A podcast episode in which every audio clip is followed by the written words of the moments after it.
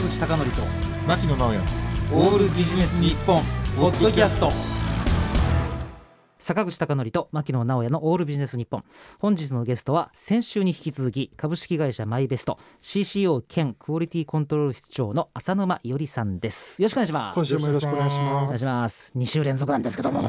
リスナーの方伊織さんといっても男性の方ですからね。はい。しかも色黒の 若干どっさりしたいやいやいやいや。ではですね改めて浅沼さんをご紹介したいと思います。えー1990年生まれ2012年に雑誌書籍の出版を行う新勇者に入社なさいました。2019年テストするモノ批評紙のモノクロ編集長。2020年には本物がわかる家電情報誌家電批評編集長を歴任なさっています。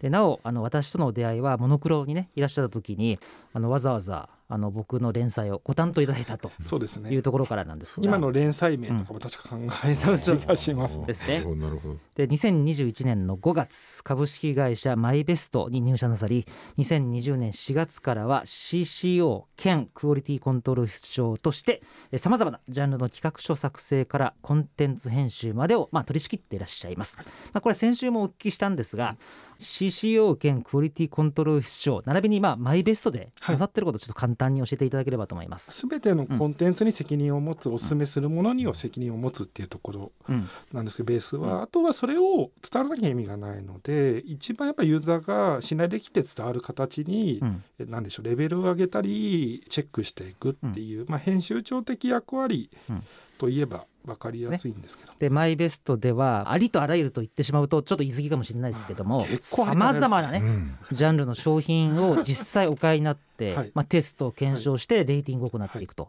いうことをなさっているんですがあの牧野さんとねうん。話してましたらこのマイベストに行ってみると非常にこう驚きがあったみたいで、うん。あのー何かこう欲しい商品とかね、具体的なその提供者っていうのが知りたかったのかなと思ってそこに行くとこういうプロセスで選んでますとかっていうのがあってあ俺知りたかったことこれだわとかっていう発見があったのが、はい。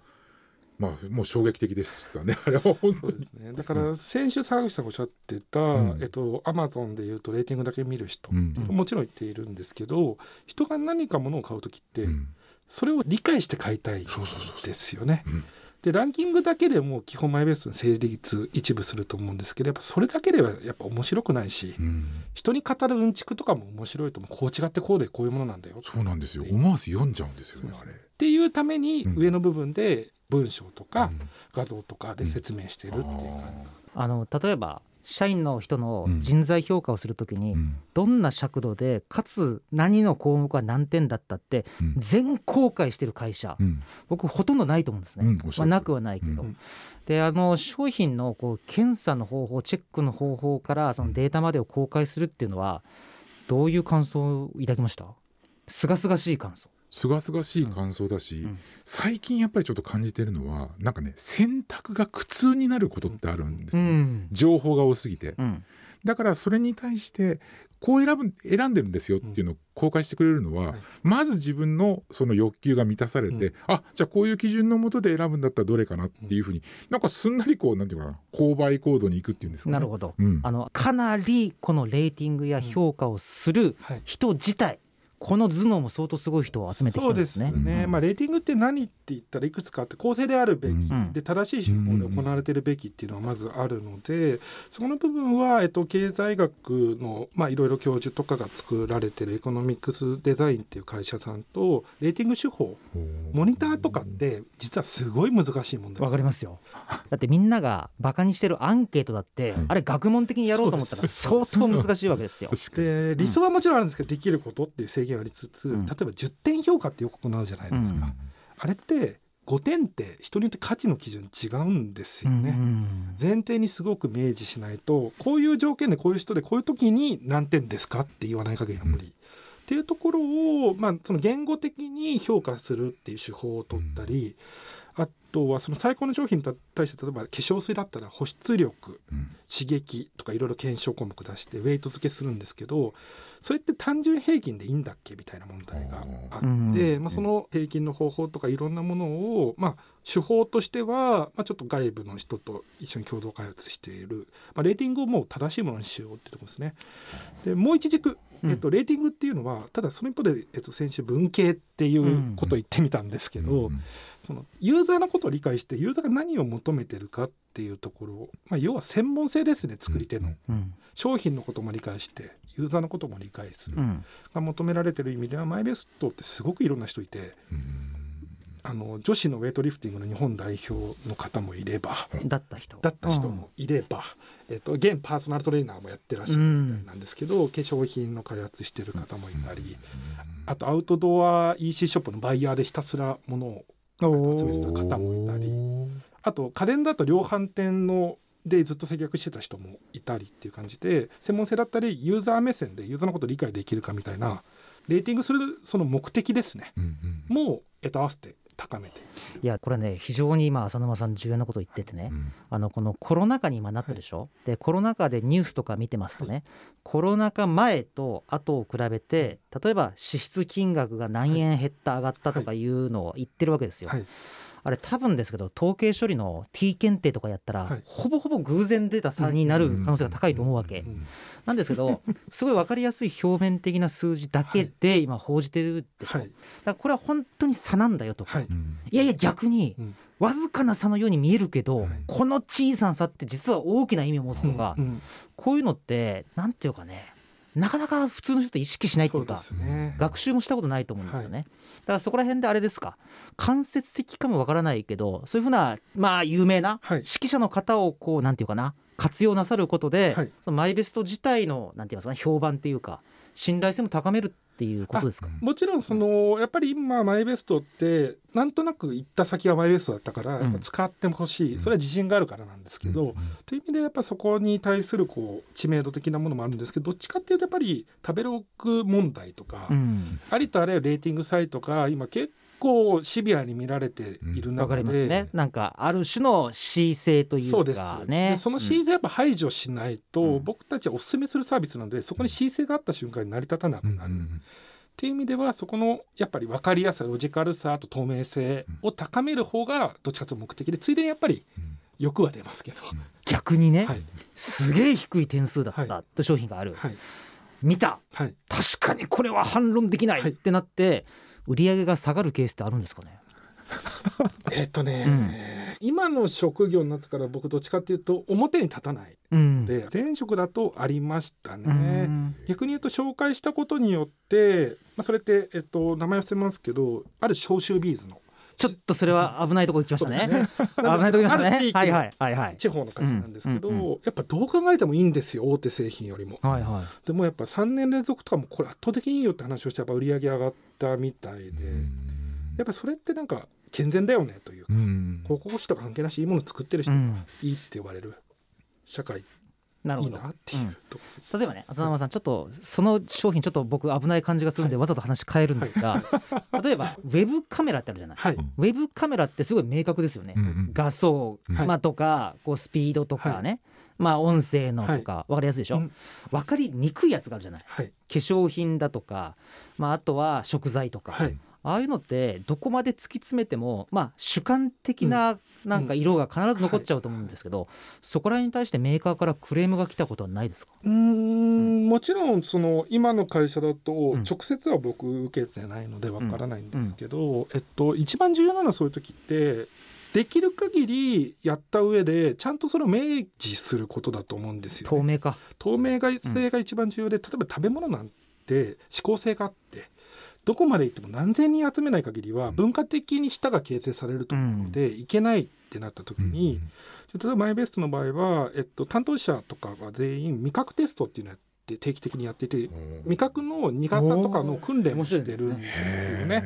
でそれってでもうん本当に突き詰めて言うと分かりようのないことっていうのがいっぱいあると思うんですよ。うん、ワインとかね。ワインとかも人によって違うし、そもそもっていうところもあったりするかもしれないんですけど、そこに対してユーザーに説得力を持ってあそうその観点で知りたかったって思わせるようなモニターってモニターの属性ですね、うんの集め方とか検証のなるほどね。公正さとかを近づけていくっていうことはあります。昔、はい。あのワイン、はい。美味しいまずいとかじゃなくて、あれ見極めれる人っていうのは、はい。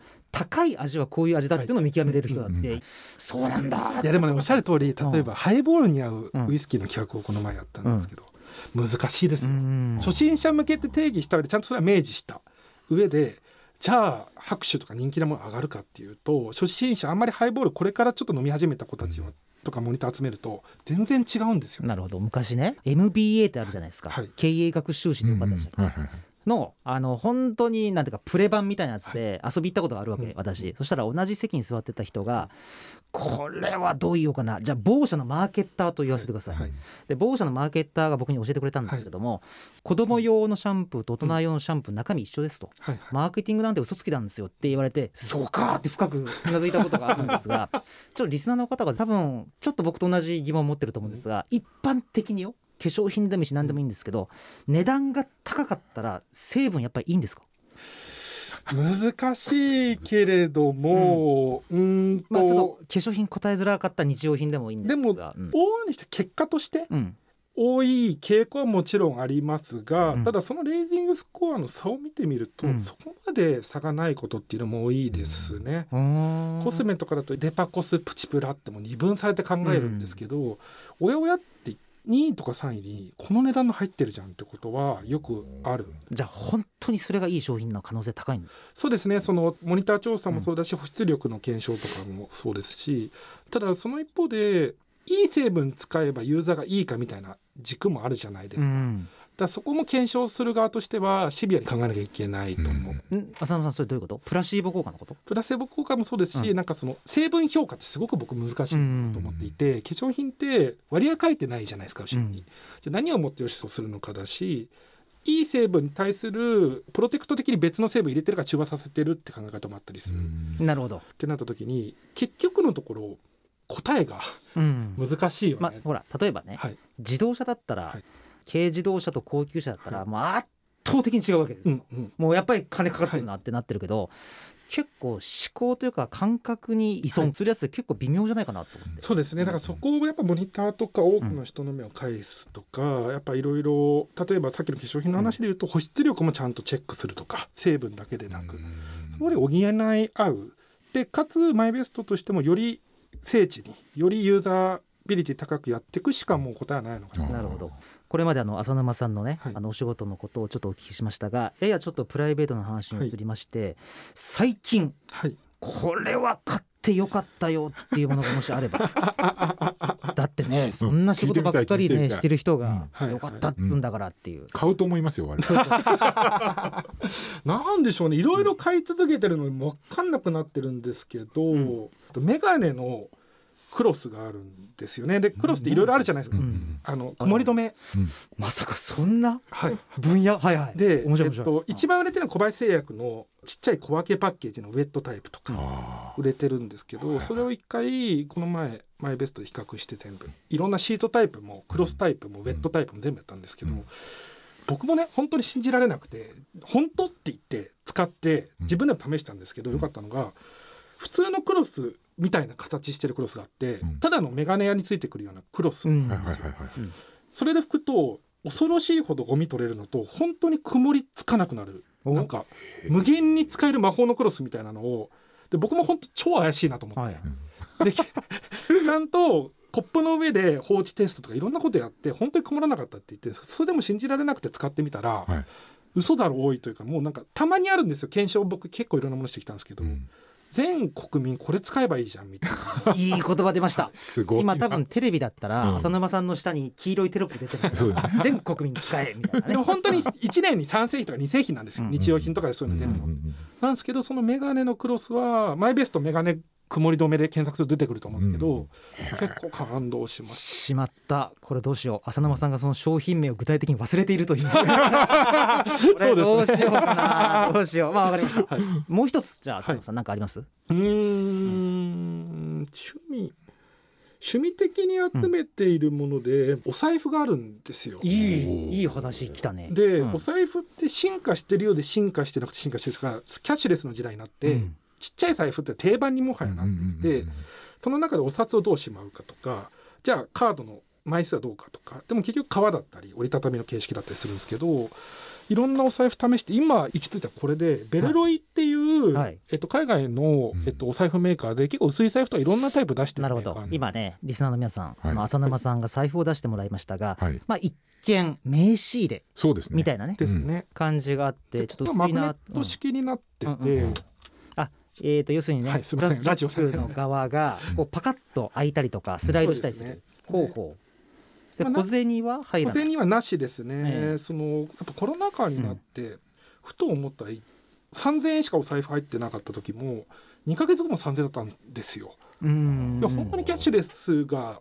結構浸透してるんだな。アップローチでピンもできるしなるほど。クレカでも払えるし浅沼さんもう一度だけメーカー名を教えてもらって。ベルロイですね。ベルロイ。はい。はい。で僕毎朝情報収集結構していて、うん例えばベルロイとかエアーっていうカバンのメーカーとか、うん。テアトラっていう服の機能寄りのメーカーとかは、RSS 出してくれる全部徘徊してるんですよ。新製品出てないから面白いもの出てないかな、なるほど。っていう必ずブランド単位で見るメーカーの一つですねベルは。あ要するにポットでというよりかは常にちょっと注目に値する、そうです。うん。でカバンもギミックすごい考えてるし使い勝手のことすユーザーのこと考えてるのでシーンですね。っていう意味ではこのお財布は久々に面白いなっていう。なるほどね。あの私のねはい。知人で電子マネーだけで生活できるかってはい。3年前にねはい。やった人いてはい。結構難しかったんですはい本当に10年一昔って言うけど3年一昔ではい。今相当なところのペイペイ使いますもんね。うん全ね。然大丈夫。使えないとこってほぼねはい。神社の賽銭以外はないんじゃないだってクレカ払いできなくてもペイペイ払いできますから。そうですね。そうそうそうそう。今できないとこってあるかな。町の中華料理屋がたまにできないぐらいで意外と困るんですよ。食べたくなるものだから。わかります。わかる、まあ、あとはクレジットカードだったら OK だけどって電子マネーはまだ使えないところね、はい。一部ありますよね、はい。ランチとかでね。そうですね。お昼時以外はほぼほぼないですよね、うん。あのちなみに浅沼さんがさっき、はい。あの情報入手についてお話しなさってましたけど、毎朝やってる情報入手って何ですか？なんか僕昔新聞読む大人はみたいな荒くれてた時期あるんですけど。なんだそれ。荒くれてあねえよ。りませんそういう時期。なんか新聞なんて時代古いみたいに思っちゃう時期って、うん。僕が行く時あるんですよ。あなんですけどとりあえず日経と MJ、まあ、出る時は MJ はまずまずあの浅沼さん MJ って意外に安いんですよね。購安いです。読料が、うん。なのにあれ結構なネタになりますよ、はい、うんで僕 MJ はずっと読んでますね。編集長の時代から。うーんすごいいいネタ元というか。そうそうそうそう、はい、日経と MJ 読むのと RSS を僕重視しててっていうのは購読です。ね。RSS は牧野さんリスナーに簡単に説明しようと思ったらどう言えばいいですか？えー、と自分が興味あるサイトを登録するとそれが一覧化されて、うんで自分が興味あるところだけをこううリンクして見ていくっていうそういう、うん。まあ、代表的なものとしてはフィードリーとか、そうですね。まあい。例えばある好きなタレントのブログが更新されたら更新された記事だけ抜き取ってそのサービスに届けてくれるっていうものです。浅野さんちょっとねあんまり時間がないんだけども、ちょっと食いつきが良かったから、誰の芸能人のブログ見てますかえー、でも突然突然、うん。アメブロ上位結構見てますよ楽しいから。えあー。ー、そうなんだ、うんなんかあこの感覚でこういうの発信するんだとか自体楽しんじゃうのでうん。結構見てますけど僕は今 YouTube の方がどっちかと楽しみでえ増若翼とー、かはいはいはい。超見てますね。えっと登録チャンネル数どれくらいですか？100でもそれでも 100? すごい100とか150とか200とか。そんなん見れないでしょ絶対そうですね。ただまあ出してくれるじゃないですかサマリで,、うん。でその中からサムネイルでより選べるあので。ーそうですね、うんうん。そうですね。テレ東ビズとかね、はい。チャンネル登録してるんですけど、はい。15秒とか20秒単位のニュースがバンバン流れてくるそうなんですよね。うん。あとそういう意味では TBS ニュースのドキュメンタリー配信してくれるんですよ、うんうん夕方のドキュメンタリー面白い部分だけ抜け出して。あーなるほどなるほど。とか結構面白いです。なるほど。あのおそらくなんですがそうやって地道な活動がきっと商品を選ぶそうです。評価するはい。目にもこうはい。反映してるのかなという感じがしました、え最後なんですが浅沼さんあの改めてなんですがマイベストのウェブサイトどうやって検索すればいいか教えてください、まあ、マイベストで調べれば、うん。おすすめ情報サービスとしてトップページが上がると思うので、えっと、もしかしたら検索する方は何かおすすめするときに多分触れてると思うんですよ。うん。ただそれは、えっと、何かのコンテンツの比較として触れてるだけでマイベストって認知がやっぱりまだないのかなと思うんですけど、試しにマイベストのトップページ行くと、うん。いろんなものを比較していて、はいあこんなのやってんのとかそういえばこれ探してたわみたいなものを見つかると思うので、うんうん。ぜひマイベストでそれだけ出てこなかったら不安になったマイベストおすすめサービスとかで調べると確実に。確実に出るので、ぜひ見ていただければわかりました。と思います。えということで2週にわたってのゲストは株式会社マイベスト CCO 兼クオリティコントロール室長の浅沼よりさんでした。ありがとうございました。ありがとうございました。坂口孝則と牧野直哉のオールビジネス日本ポッドキャスト今回はここまで。次回もお楽しみに。